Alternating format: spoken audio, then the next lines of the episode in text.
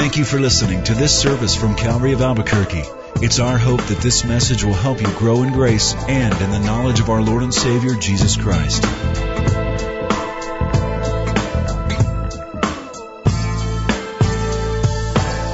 Now let's pray. Heavenly Father, we thank you for this evening. We thank you that we can divide our week and be spiritually refreshed as well as challenged. We know that we need spiritual maintenance on a regular basis. And we thank you, Lord, that we can gather as a body of believers, a common goal, common interests, over a common text of Scripture. We are thus a textual community as we gather around your word, the teaching of your word, the pondering of your word, and the application of your word to our lives. These events happened so long ago, and the words that Moses spoke, that you spoke through him, were spoken so long ago. But to us, it is like fresh manna. You seem to take these principles that were written down so long ago and make them personal for us. And we remember the words of Paul that these things were written for our admonition. So we apply ourselves, Lord, to listening, to learning. That's a very real part of our worship here. We want to give you our attention and show you that we love you by listening to what you might have to say to us, not what we have to say to each other or to you, but what you have to say to us. So receive our worship as we sit with our full attention and we apply your truth to our lives. In Jesus' name, amen. Well, yes, I have been in Japan for the last week, and um, all I can say it was uh, both I saw devastation uh, as well as cooperation. It was horrible and it was wonderful at the same time. What I mean by that is that um, you know about the 9.0 earthquake and the tsunami devastation. I have some slides. Hopefully, they're going to throw up any time now on the screen that shows some of the devastation that took place. And so when I say it was horrible, that's why it was horrible. Was this physical devastation of a wave that was in some places a hundred feet high and uh, took out buildings and people along with it. There's a picture of a church building that was in a harbor and everything was taken out except that church. It was the only thing that stood there, even though the waters covered its roof and houses taken up and put down. And, and as I stood there and I saw this, I, I thought of the devastation that Moses, Aaron, Miriam, and the children of Israel must have seen as they looked back on the Red Sea as the Egyptians were swallowed up. Now, I want you to just look at this picture. That's an automobile wrapped around a pole. And that is as the wave that came in was going back out before there was three successive waves in this tsunami. Water came in and then it was violently receding, taken back out, and that's the result of the car being thrown. Imagine the kind of force to have an automobile bend around, frame and all, bend around a pole as the water was taken back out. And thousands of people were taken out uh, with it. And you get a little bit of a sense what it was like to see chariots and armor and horses and people being tossed around, that kind of debris as the waters of the Red Sea engulfed the enemies of Israel, and Israel was delivered. Now, I say it was horrible, and that is horrible, but it was also wonderful because I got to meet lots of leaders and lots of people who are from all over the world, even they're from Japan, Christians who are on the spot, on the job, working. And let me read to you what I read in the scriptures the day I was about to go out and see this devastation. I was having my devotional time and I was reading Psalm 93, and this is what I read that morning. The mighty oceans have roared, O Lord. The mighty oceans roar like thunder. The mighty oceans roar as they pound the shore. But mightier than the violent raging of the seas, mightier than the breakers on the shore, the Lord above is mightier than these. I didn't look for that scripture. It was in my daily reading. I came across it and I read that before I went out and saw that devastation. And what I saw was not just the devastation, but the mighty love of God being poured out through people whom they will tell me, leaders will tell me, Christians will tell me and you, that the opportunity they have now is unparalleled in their history. And one pastor who lost his church and lost 50 of his congregation members, they're unaccounted for, they're presumed dead, lost the entire building, lost his house, they lost all of their homes. He will say, God has chosen us. He's chosen us for such a time as this to be able to show the love of Christ in a real tangible way. I talked to one pastor who said, I planned on retiring in June. Those were my plans until this happened. And God put me back to work to be His hands and His feet and demonstrate His love to my people at such a time as this. So it was horrible, but it's wonderful at the same time to see how people around the world are rallying together to help these people. I was working, as I mentioned, with Samaritan's Purse. I was there with Franklin Graham and we got to meet government leaders. We were able to meet church leaders and to be able to tour the facility with all of the donated goods that are there that are being passed out to these people on a daily basis. Now, back to Exodus. So far in the book of Exodus, everything for the children of Israel has been a gift. They haven't really done anything. It's been a gift. You see, uh, they didn't break the pride and the power of Pharaoh and the Egyptians by sending ten plagues on that land. God did that. They didn't do it. God did that. They didn't open the water so that they could go through and the Egyptians drown. God did that. They didn't do it. God did. They didn't march during the day with umbrellas over their head to protect themselves from the sunlight and little torches at night so that they could see. No, God gave them a pillar of fire at night and a pillar of cloud by day. They didn't do it. God did it. So everything so far they didn't do, it's been a gift. The only thing they have done is what God told them to do through Moses in chapter 14 stand still and see the salvation of the Lord. You guys just hang out and you watch what God is going to do for you. So that's why I say everything up to this point has been a gift. Now, doesn't that sound familiar? Isn't that a lot like salvation?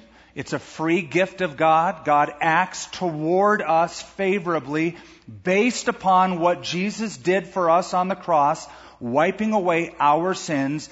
God gives to as many as will receive it salvation. That's why Paul says it's not of works, lest anyone should boast. Nobody can brag about earning anything. Like all that God has done for the children of Israel, it has been a gift for them and for us up to this point. Now, in chapter 15, they get really excited about what they've seen.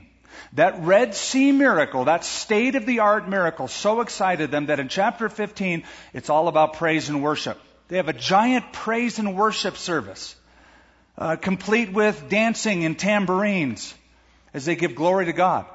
But now, in this chapter, their praise turns to panic. Their worship turns to worry. And why is that? Well, it's pretty simple, actually. In fact, it's pretty basic. It's because they're hungry. They want food. Which is interesting. They have just seen the classic miracle, the power of God demonstrated. And it's almost as if they have forgotten what they have seen, and now they feel like they're hung out to dry, and life isn't worth living anymore, and it's not worth going on. Because they're hungry. And they have forgotten the power of God. Now, wouldn't you think that if a person was hungry, they would think, now, I've just seen God through ten plagues wipe out a nation. I've just seen God open a body of water. I've just seen the Lord provide a cloud for shade during the day and for light at night and warmth. I think God's going to take care of my meal. But they seem to have forgotten that. There's a principle I want you to remember. We often forget what we should remember, and we remember what we should forget. We lock into certain things that we just sort of don't let go of, but the, the, the tender, wonderful mercies of God we forget about, even if God has shown himself strong. Miracles will dazzle people for a moment. But I gotta tell you something. Unbelief is such a strong current. Unbelief tends to wipe out in the memory banks all of the mercies, all of the miracles, all of the dazzle that a person has seen. Case in point, we've studied it in Sunday mornings. Jesus raised Lazarus from the dead. Some people saw it. Pharisees probably were among the crowd that saw it. They certainly heard about it. And as soon as Lazarus gets raised from the dead, in spite of the dazzling miracle, they plot how they can destroy Jesus Christ. So we forget what we ought to remember. And we remember what we ought to forget. No wonder the apostle Peter in 2 Peter chapter 1 said, I will not be negligent, brethren, to remind you of these things, though you already know them and are established in the present truth. I want to stir you up to remembering. In other words, you guys have forgotten certain things. I know you know them, but you've forgotten them. You're not holding them in the present any longer. It's sort of a past thing that you're not in touch with. And I'm going to stir you up. I'm going to jog your memory. So, children of Israel start complaining. That's what we're going to read about in this chapter. How does God respond to their complaints? Does He send fire and brimstone from heaven? Mm-mm. He sends Krispy Kreme donuts.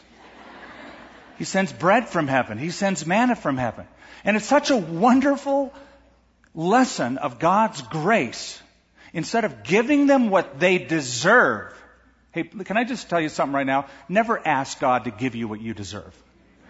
God, I want you to give me what I deserve. Please don't do that unless you want to be crispy critter and just like fry and die. Because what you and I deserve is death. Death. Yeah, death. And hell. Hell. Yeah. The wages of sin is death. But the free gift of God, free, underline, gift, underline, is God's grace. We'll see it here. Verse 1, chapter 16. And they journeyed from Elim. Now, Elim was a cool place. If you recall, Elim is described in the previous chapter as an oasis in the middle of the desert. Twelve wells of water, 70 palm trees. Great place to hang out if that's all you've got in that region. And they were refreshed. So they journeyed from Elim, and the congregation of the children of Israel came to the wilderness of sin. Now, don't think of that in terms of the wilderness of committing sin. That's a, this is a title, sin, or seen, you would pronounce it. And it's related to another word in the same verse, Sinai. See, it's the first three letters of the mountain of Sinai. Because we believe that in the southwest portion of that Sinai Peninsula is where that wilderness began, the wilderness of Sin, related to the mountain Sinai. Which is between Elim and Sinai on the 15th day of the second month after they departed from the land of Egypt. So they've been on the road now for about a month, month and a half. Then the whole congregation of the children of Israel complained against Moses and Aaron in the wilderness. So just tuck that away in your brain because I'm going to come back to that in a minute. They're complaining against the leadership. And the children of Israel said to them, Moses and Aaron, Oh, that we had died by the hand of the Lord in the land of Egypt. Can I just say that I wouldn't make a very good Moses? Probably most of you wouldn't either. Because if I'd have heard that and they said, oh, that we had died, I'd have said, amen. amen. Because it's going to get really wearying to hear complaint after complaint after gripe after gripe and to be at the center of that for so many years. Oh, that we had died by the hand of the Lord in the, in the land of Egypt when we sat by the pots of meat, and when we ate bread to the full. For you have brought us into this wilderness to kill this whole assembly with hunger. This is called selective memory disorder. For the record, that's what I'm calling it, selective memory disorder. If I recall correctly, the record tells us that they were slaves in Egypt. They didn't eat anything to the full. They were giving meager amounts of everything, and they were slaves seven days a week, building bricks without straw, and for years being enslaved by the Egyptians. But in their imagination, they're looking back to the bright spot and they're forgetting the huge dark spot, the cloud that hung over their lives for years. Now, in Numbers chapter 11, and I'm telling you this now because, you know, we may never get to Numbers. But if we do, you'll see that their complaint gets a little more specific. They start naming the foods they missed. Leeks, onions, garlic. Not that they, they would just like eat those raw. They, those, these are the spices that you put on food. In other words, we miss, if you left New Mexico, you would miss green chili or chili. Okay, I'm sorry, just gr- chili. Because some people, no, I like red chili. Okay, whatever. You'd miss the spice. Not that you would sit here and eat like chili after chili after chili, but you mix it with stuff. They miss the, those accoutrements that came along with the, the abundance of the food that they said they had in Egypt. So they named that in Numbers chapter 11. Here's what I want you to note.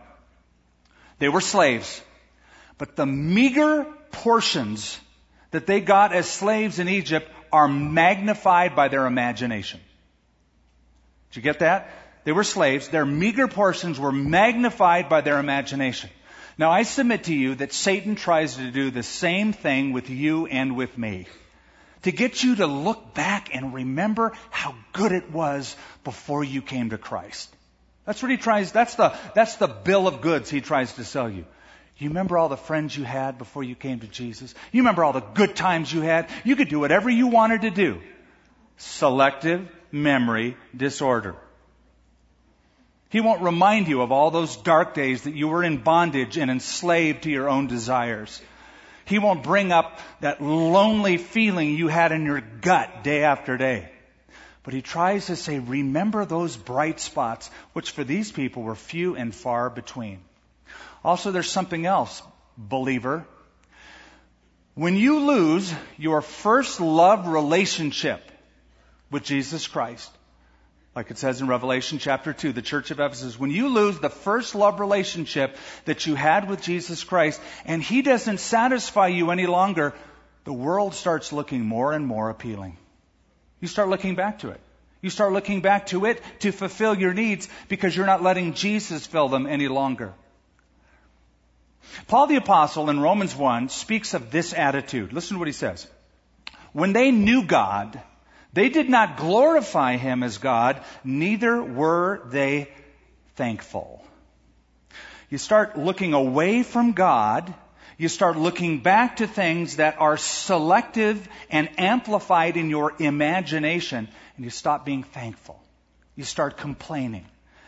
And it can become a lifestyle, unfortunately. Just remember, next time you're tempted to complain, I know the economy's bad, it's a real issue. I know things are bad. It can be a real issue. And in your life, I don't want to marginalize or minimize what you may be going through, but here's just a little reality check. Your garbage disposal eats better than 30% of the world's population. That's just a reality check. God has been so good to us. Now let me say something else before we move on and we want to finish this chapter. The fact that the record of the Bible shows the murmuring and the complaining and the grumbling and the griping of the children of Israel, adds to the authenticity of the biblical narrative.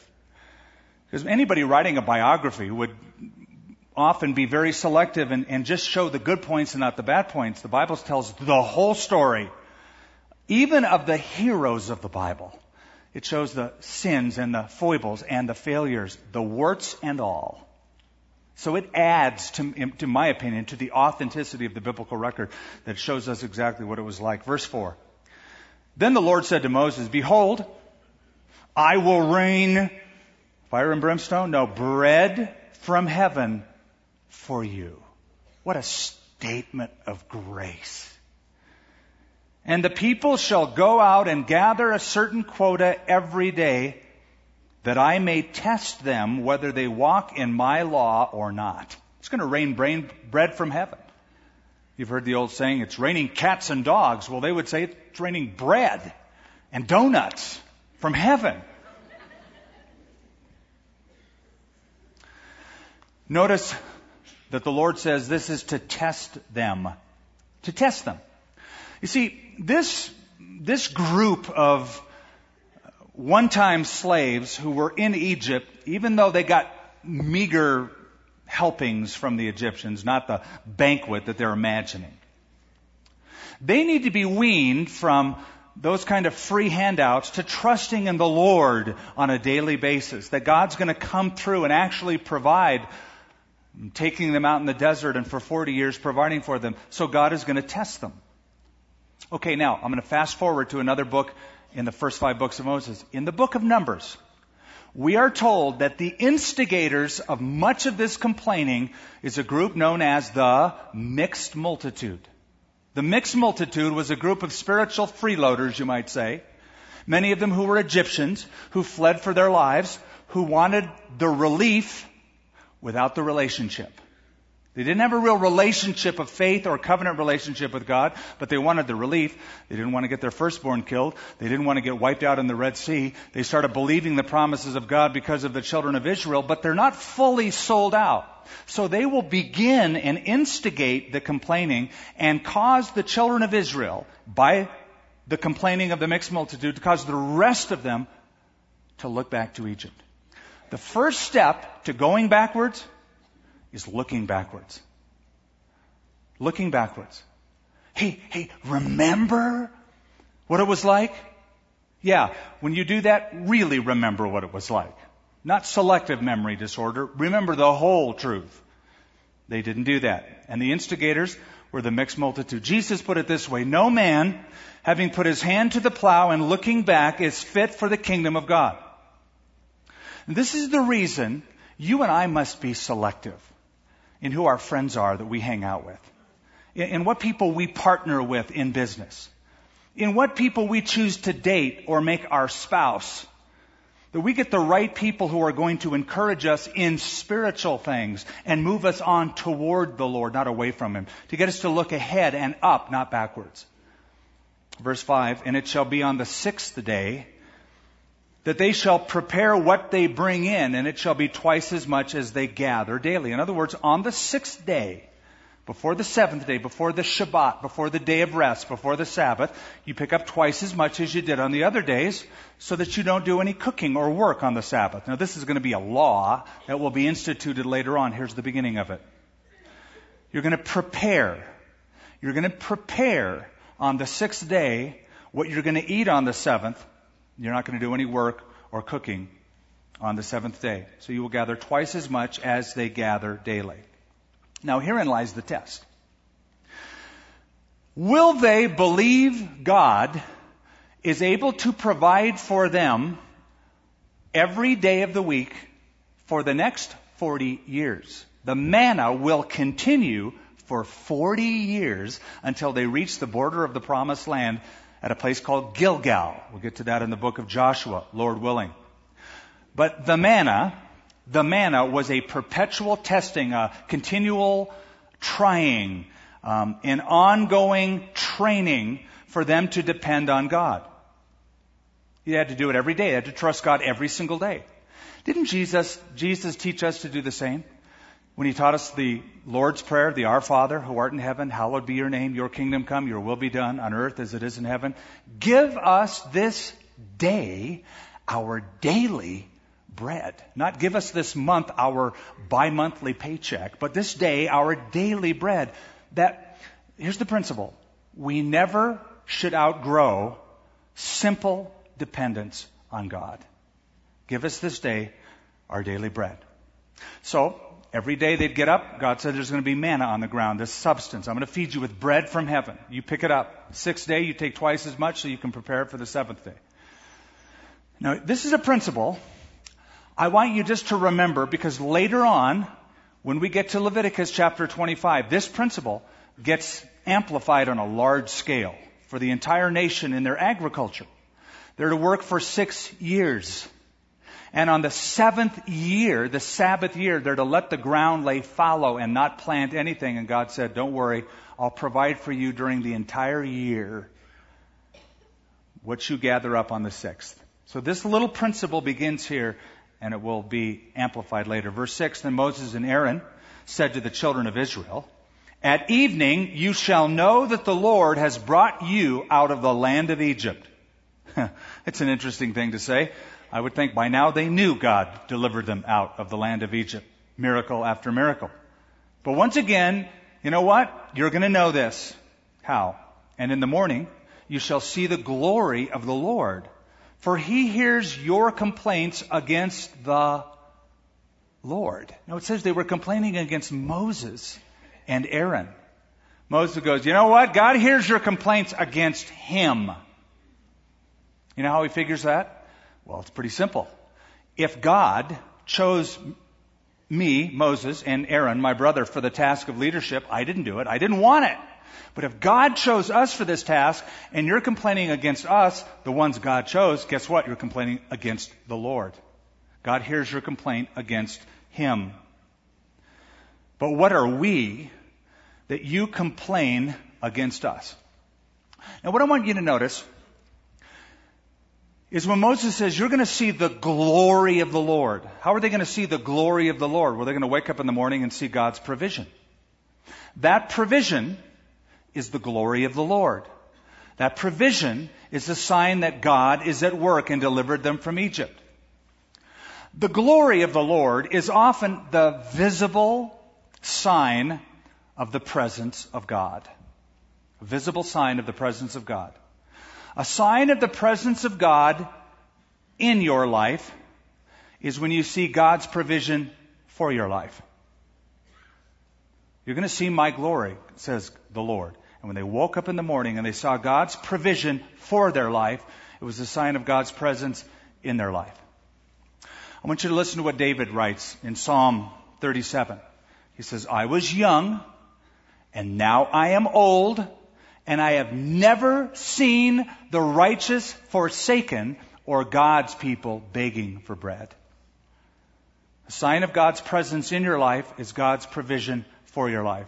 And when God would provide for their needs, it was to make them thankful so that they would praise and worship God and give God the glory.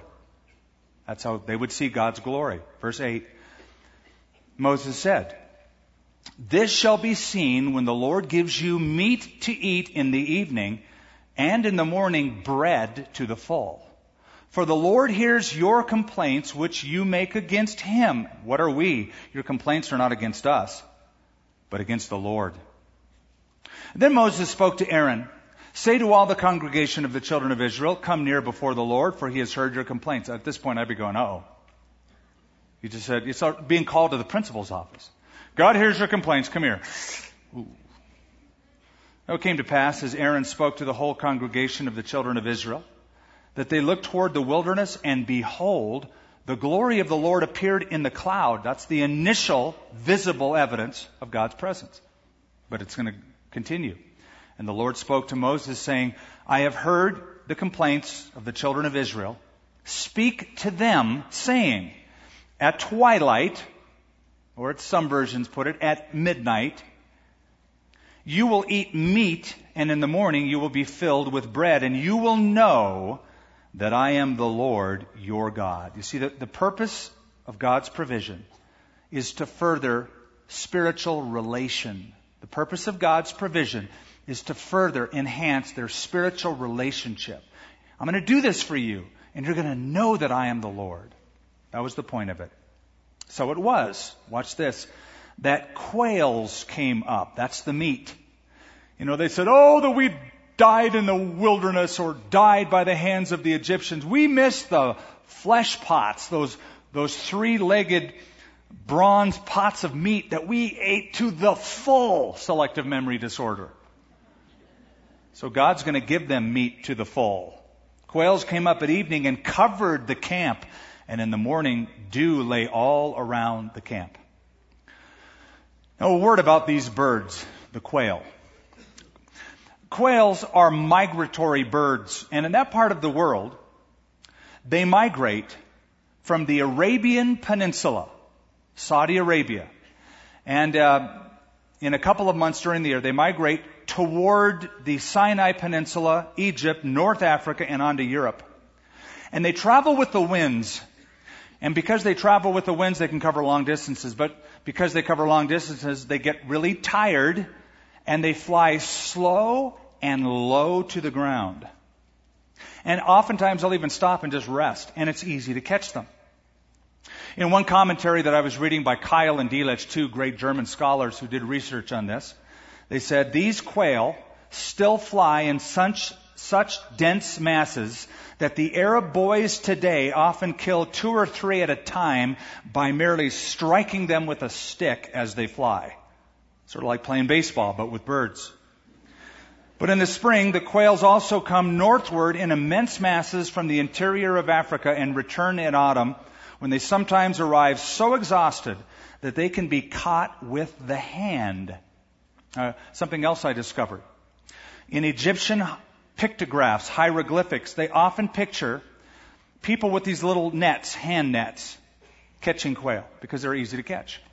God just brought them into the camp so they would have enough, more than enough.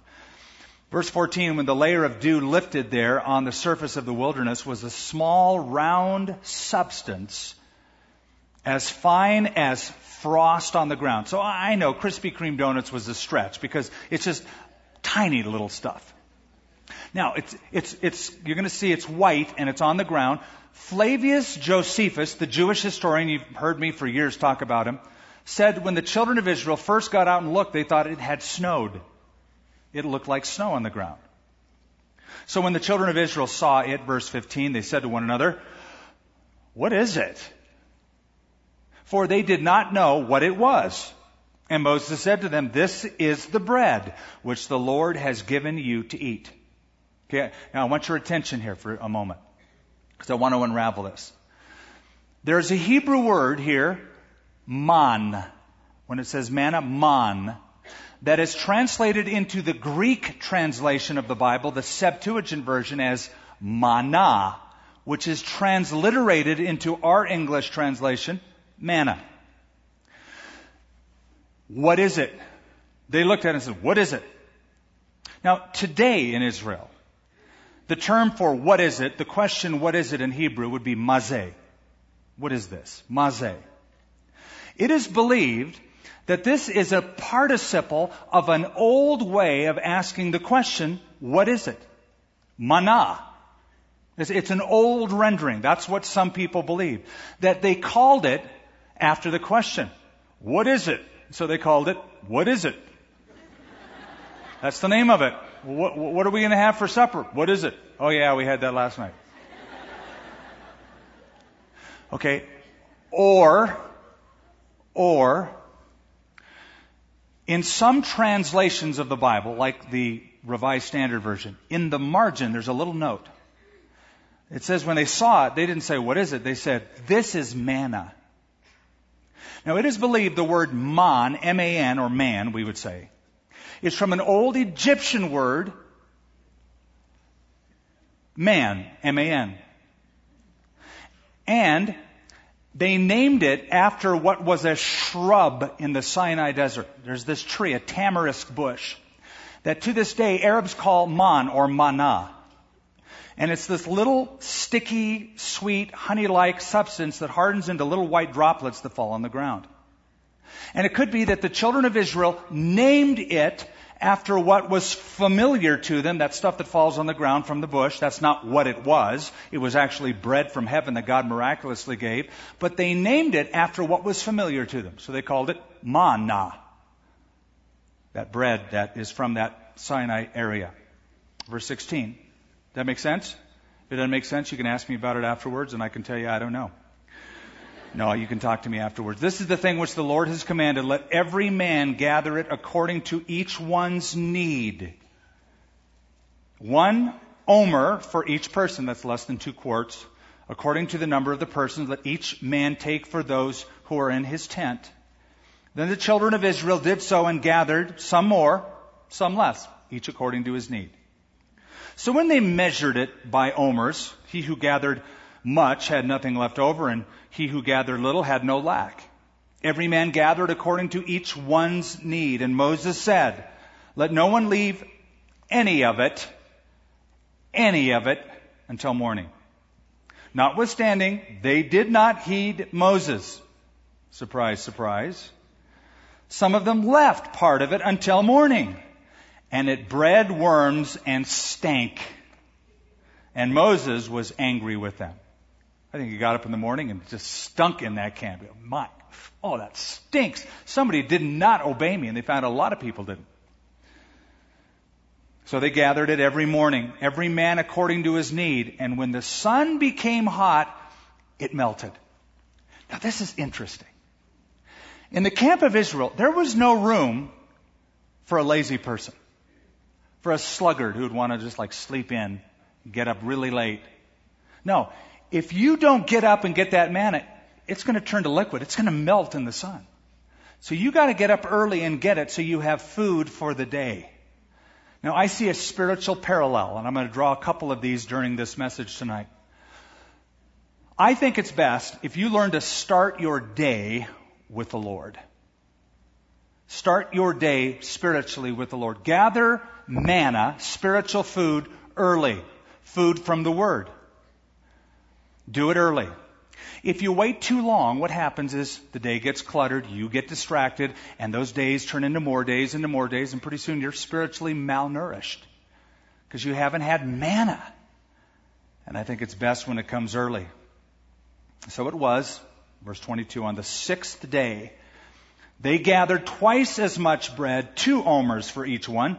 And the rulers of the congregation came and told Moses, and he said to them, This is what the Lord has said. Tomorrow is a Sabbath rest, a holy Sabbath to the Lord. I'm emphasizing that word. I'll tell you why in a moment. Bake what you will bake today, and boil what you will boil, and lay up for yourselves all that remains to be kept until morning. Now, I emphasize the word Sabbath because the very first time the word Sabbath appears in the scripture is here. It's not formalized yet until the giving of the law at Mount Sinai, but the idea of the Sabbath is introduced to Israel here. You work six days, the seventh day is a day of rest, a Shabbat in Hebrew, or translated Sabbath. Now, I imagine that while the children of Israel were in Egypt, they didn't get a day off. They were slaves, right? They probably worked seven days. They weren't used to this. God is giving them a gift. You get a day off. It's a new covenant now. It's a new relationship now. You work six days, you gather six days, you rest. Now, something interesting about manna. We'll discover, there's several, there's five books in the in the uh, Torah, the first five books of Moses. And manna is described in book two, three, four, and 5.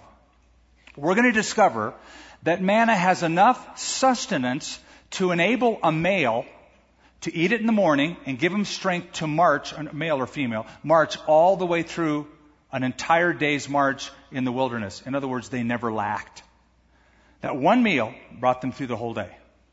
When I was um, after Japan this trip, I flew back through Anchorage, Alaska, and I spoke on Sunday at a place called Port Alsworth, Alaska. And afterwards, Glenn Alsworth, the town's named after his dad, um, cooked us these sourdough pancakes. He just calls them sourdoughs. He said, I was raised on these things. They were interesting. When he said, when I was a kid and we used to go out and chop wood, work during the day. If I had any other meal besides the sourdoughs, I got hungry. If I had sourdoughs, and we had them typically, he said, five days a week, if not six, it would last me all through the day. And I thought, really? So he gave me sourdoughs that morning. It lasted me all the way till I was not hungry till nighttime. It, just an amazing way of sustaining. Manna, like those sourdough pancakes, gave a person energy and strength. More than that, in Deuteronomy, this is chapter 8, the Lord recalling the manna in the wilderness, listen to God's description. Your garments did not wear out while you were in the wilderness, nor did your feet swell these 40 years. I did a little digging. We're told that usually in the Orient, people that have the same diet every day without change, one of the manifestations, they don't get enough nutrients, their feet swell. So, miraculously, this bread, this, what is it, had all of the necessary nutrients and life sustaining ingredients so that for 40 years it gave them energy, gave them protein, enough carbohydrates, enough complex carbohydrates and sugars, enough that their feet didn't swell. Verse 24. So they laid it up till morning, that is the Sabbath morning, as Moses commanded.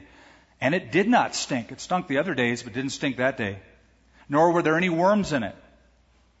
Then Moses said, Eat that today, for today is a Sabbath to the Lord. Today you will not find it in the field. Six days you will gather it, but on the seventh day, which is the Sabbath, there will be none. I got an interesting email, either this week or the week before, from someone, I don't know whom. I don't know if it's in this community or in a community they listen on the radio. But the email chided me for my disobedience to God and not keeping the Sabbath said, You worship on Sunday. You're breaking the Sabbath. It's Baal worship. I was accused of Baal worship, disobeying God. Of course, I don't know if this person knows that we have a Saturday night service, so we really do have a keeping the Sabbath service, if you want to look at it that way. But they made a big deal out of not keeping the Sabbath day. Now, this is a typical question. I hear it a lot. Why do Christians worship on Sunday when God in the Ten Commandments says keep holy the Sabbath day? Well, to answer that, you have to look at the practices of the early church. What did they do? Before you say they, they worshiped on the Sabbath. In Acts chapter 20, verse 7, it says, on the first day of the week, not the seventh, the first day of the week, that Sunday, they would gather together to break bread. In 1 Corinthians chapter 6, or 1 Corinthians chapter 16, verse 2, it says, On the first day of the week, each one should set aside a sum of money in keeping with his income. There's plenty of scriptures that talk about gathering together on the first day, not the seventh day. At least you read that the early church started making it a practice of gathering, tithing, breaking bread on the first day, not the seventh day. Why is that? Well, the seventh day celebrates a finished creation. It's all about the creation. God worked for six days. On the seventh day, He rested. The first day is all about a finished redemption. That's why. Now, let me just tell you something about the Sabbath. The calendar has so changed from the time this law was given that we really don't know when Saturday is. At least what should be the sixth day of the week. The calendars have so changed and been mismanaged throughout history that Saturday may actually be Tuesday. We don't really know when the Sabbath is. That, that's just for starters. Number two, and more significant, of all of the Ten Commandments, the only commandment that is non-moral, follow me, non-moral, and, and purely ceremonial is the Sabbath day. That's why all nine commandments of the Ten Commandments, all other nine, are repeated in the New Testament. The Sabbath is not. Jesus never said keep the Sabbath. Paul the Apostle never said you keep the Sabbath. Uh, in the book of Acts, they didn't make a big deal out of keeping the Sabbath. In fact, when the Jews were telling the Gentiles about having a relationship with God, they never mentioned the Sabbath. They just said, don't eat meat sacrificed to idols. Save yourself from fornication, things strangled, blood, Godspeed. God bless you all.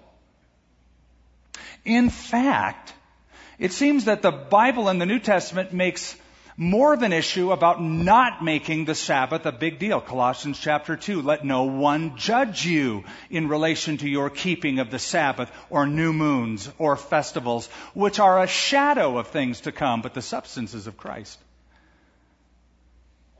Or Romans 14, Paul says, one man esteems one day over all the other days.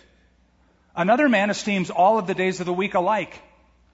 And then this is what Paul says, let each one be persuaded in his own mind. How's that? In other words, oh, the Sabbath is the day to worship. Good. You persuaded in your own mind, go do it. No, Sunday is the day to worship. You persuaded about that? Good. Do it. I'm persuaded that God ought to be worshiped Sunday, Monday, Tuesday, Wednesday, Thursday, Friday, and Saturday. Every day. The Lord's the Lord of all the week, not just one day. And if you're not persuaded, cool. But don't try to persuade me or anybody else and make that your little legalistic hang up. Enough said. Verse 27. Now it happened that some of the people went out on the seventh day to gather, but they found none. Remember, manna is a test, right? Are you going to trust God or not? And They failed the test. And the Lord said to Moses, How long do you refuse to keep my commandments and my laws? See, for the Lord has given you the Sabbath. Therefore, he gives you on the sixth day bread for two days. Let every man remain in his place. Let no man go out of his place on the seventh day. So the people rested on the seventh day. And the house of Israel, now watch this description, called its name manna. Either man, stuff that they saw in the desert and they didn't know what it was, so they called it that. Or they called it, what is it? That interrogative participle. What is it? That's what they called it. And, watch this, and it was like white coriander seed, and the taste of it was like wafers made with honey. So maybe I'm not stretching the Krispy Kreme analogy too much. Wafers made with honey, this sweet wafer. And I want a little add to that. I'm not trying to proof text Krispy Kremes and say they're from heaven or God or anything, but in um, Numbers 11, it says the taste of the manna was like fresh oil, or one translation says rich cream. Ooh, yeah, baby. So that's manna. That's what it's like. That's the description of it. Okay, there's two Psalms, Psalm 78, Psalm 105. It's called heaven's bread, or bread from heaven. In Hebrew, lechem shamayim, the bread from heaven. And it says in Psalm 78, it rained down manna on them to eat, and he gave them the bread of heaven. Listen to this. Men ate angels' food. First angel food cake right here in the Bible. They ate it. Okay, I, I, I want to help you understand manna a little bit more.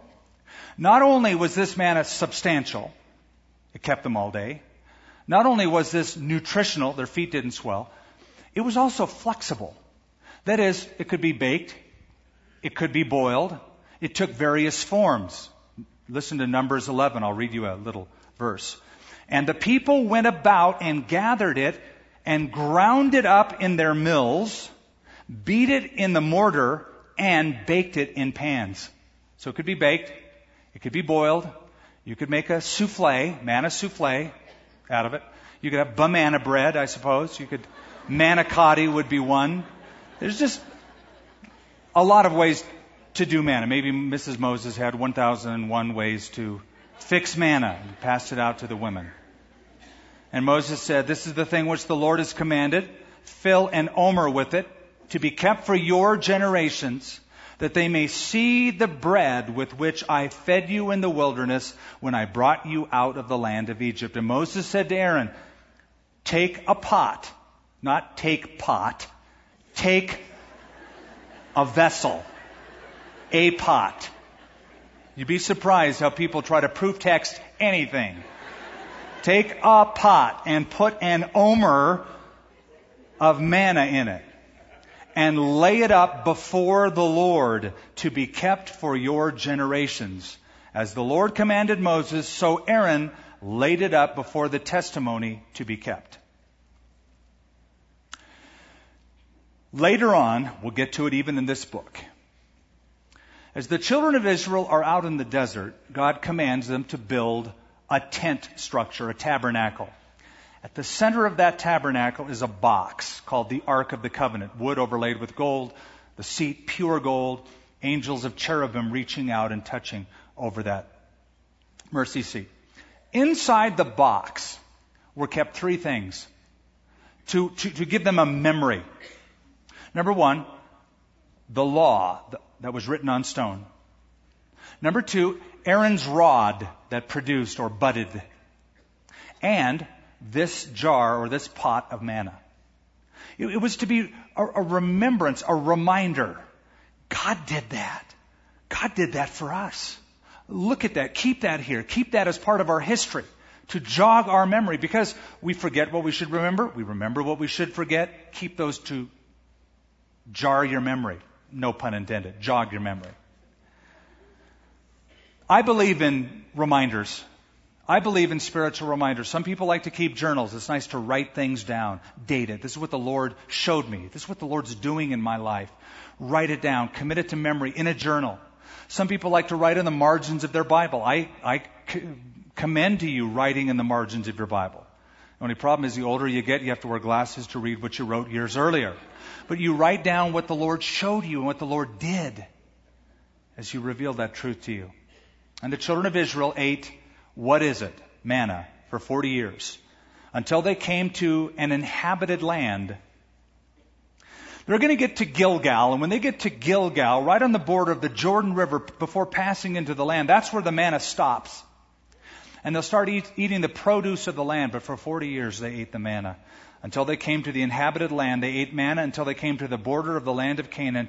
Now, we've been talking about an omer all night. You're thinking, well, what is an omer? So we have a helpful little footnote. An omer is one tenth of an ephah. Whew, I'm glad he wrote that. I was just really bothered by that. Now I know. Oh, okay. It's a tenth of an ephah. Okay, here, here's how I want to close this tonight. Manna, and you've, you've heard me alluding to it a little bit tonight. Manna is like the Word of God and because they were to collect it for six days of the week, I want to give you six ways that manna is like the Word of God. Number one, it is supernaturally given. It was bread that came down from heaven. The Word of God is supernaturally given as well. Paul wrote to Timothy and he said, All scripture is given by inspiration of God. Supernaturally given. Number two, it had to be eaten. You could just look at the manna, I suppose. You could muse at the manna. You could analyze the manna. But if you want to get nutrition, you had to eat it. Same with the Word of God. Neglecting spiritual truth will make you an unhealthy person. Way number three had to be gathered daily. Each new day required you to get out of your tent and gather the manna. It wouldn't last for the next day. Let me tell you something. Your soul requires spiritual maintenance just like your body does. You feed your body at least three times a day. Some of you feed it way more than that. Some of you graze all day long. That's what I do. Your soul requires the same kind of attention and maintenance as your body does. Number five, it had to be gathered by stooping.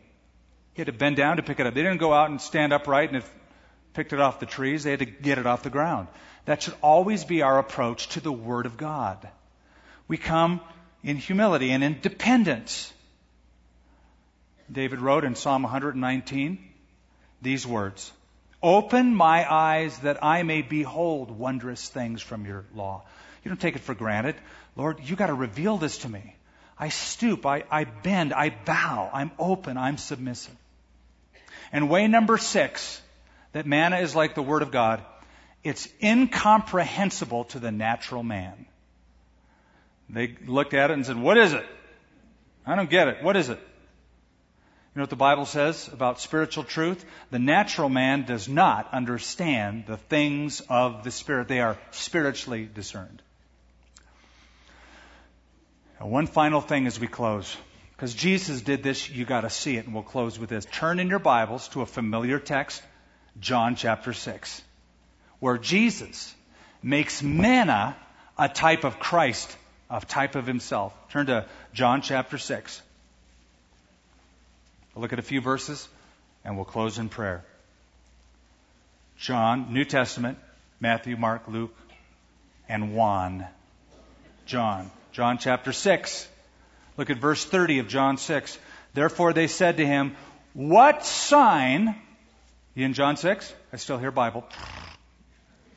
Verse 30, therefore they said to him, What sign will you perform then that we may see it and believe you? What work will you do? Our fathers ate manna in the desert, as it is written, He gave them bread from heaven to eat.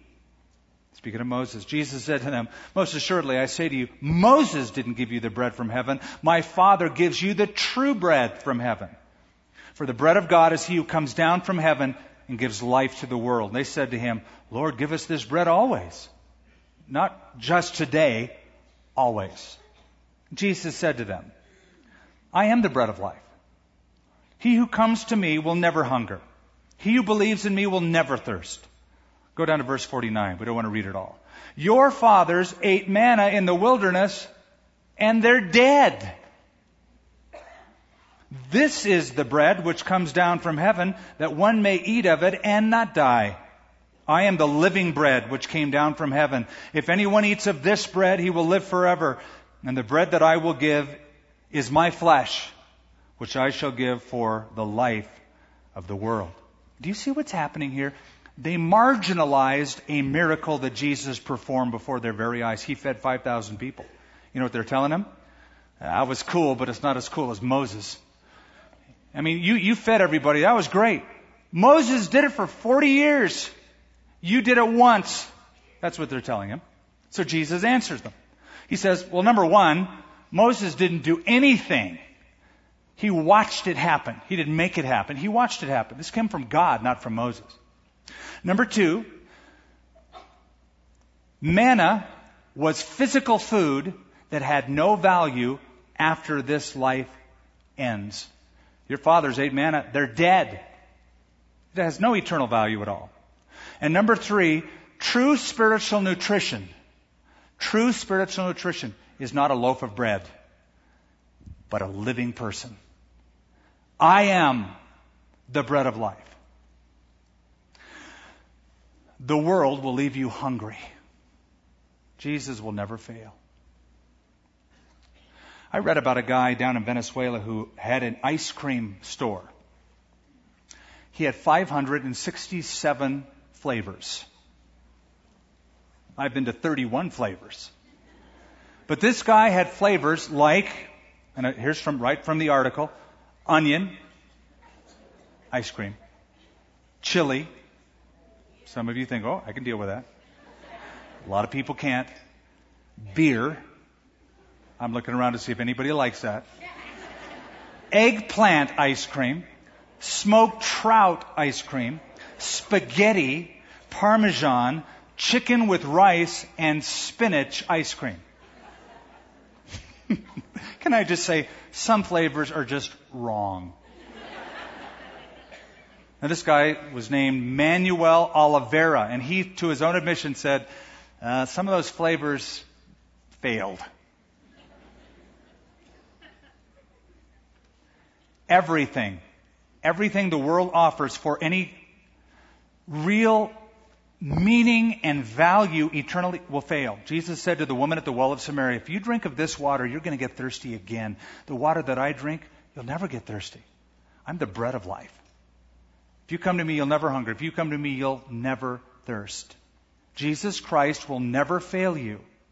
He's the true bread. And he offers it. But if you don't take it, you will die in your sin. It's not automatic. You have to receive it. It's a gift. It's a free gift. But with any gift, you have to receive it. If you don't receive it, you will die in your sins. Heavenly Father, as we close tonight, we thank you for the bread which came down from heaven. We see that Jesus Christ, a type of manna, because that manna, supernatural, Jesus, supernatural, that manna came down from heaven. Jesus came down from heaven. But that manna was temporary. Jesus is forever. The satisfaction he gives by the cleansing of our sins, by the new hope we have by his resurrection, that free gift of salvation is so wonderful. And Lord, if, if some of us have, have left our first love and we're not looking to Jesus to be satisfied, but we start looking back selectively to the things of the world to get answers once again, to feel better once again, to try an experience or a substance once again. Lord, I pray that tonight you'd wake us up and let us see these are lies. This is selective memory disorder. And we would begin to be thankful.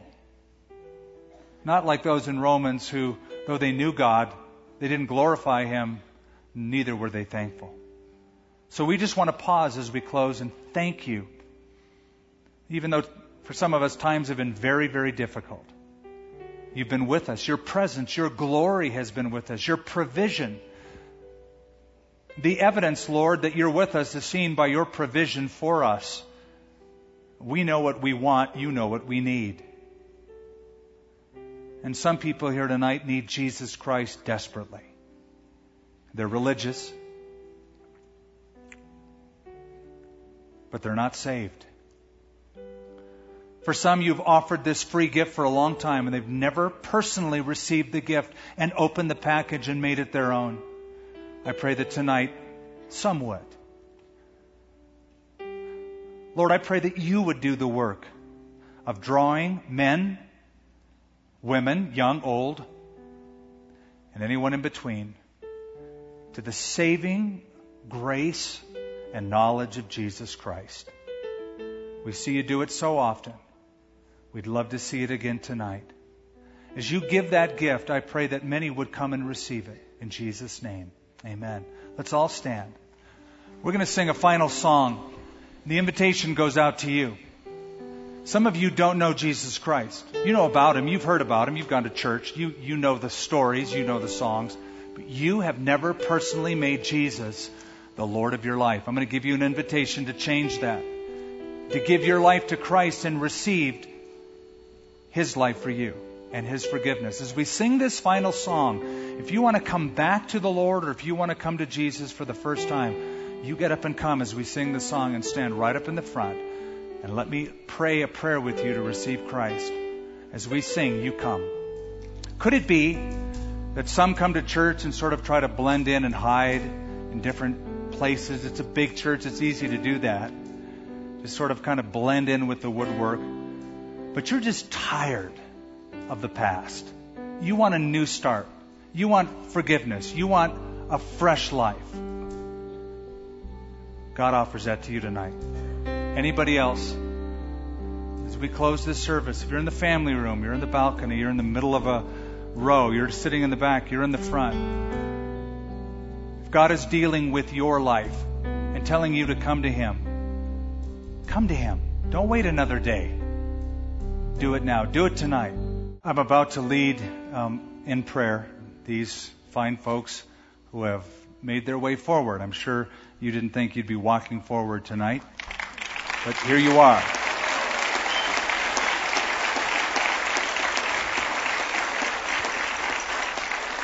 And I believe you're not here by accident.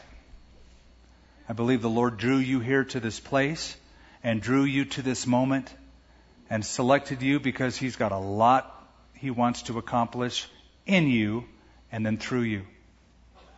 Before I lead you in a prayer, is there anybody else? It could be that last moment. I was one of those last moment people. At the very last moment, when there was a call given on television through Billy Graham, at the very last, I prayed to receive Christ. God bless you.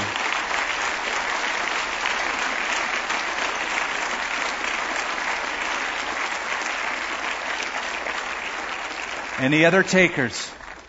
You've heard these for a long time and you've gotten good at pushing it away and saying no or saying wait. Get up and come. God bless you.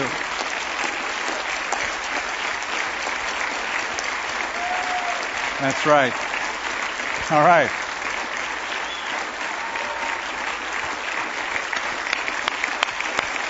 Thank you, Lord. Thank you, Lord. And just for the record, we're not trying to get you religious or have you join a religion. Hey, I heard you got religion. No, I don't. In fact, for me, my testimony, I left religion and came to Jesus. Anybody else? It's a real personal relationship.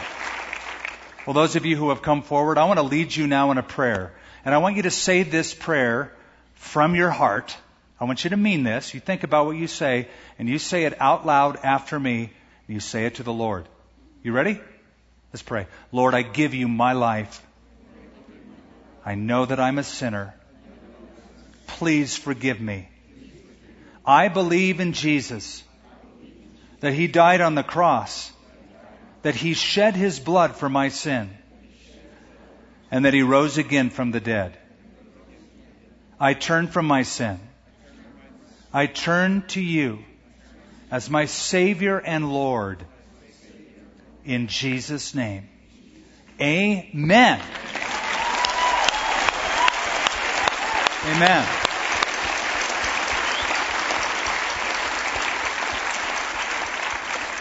Congratulations. Thank you for listening to this service from Calvary of Albuquerque. If you would like more information about what you've heard in this message or about Calvary of Albuquerque, please visit our website at www.calvaryabq.org. If you have made a decision to follow Christ or would like someone to pray for you, please leave a message with our Prayer Watch line at 505 344 3658. Thank you and God bless.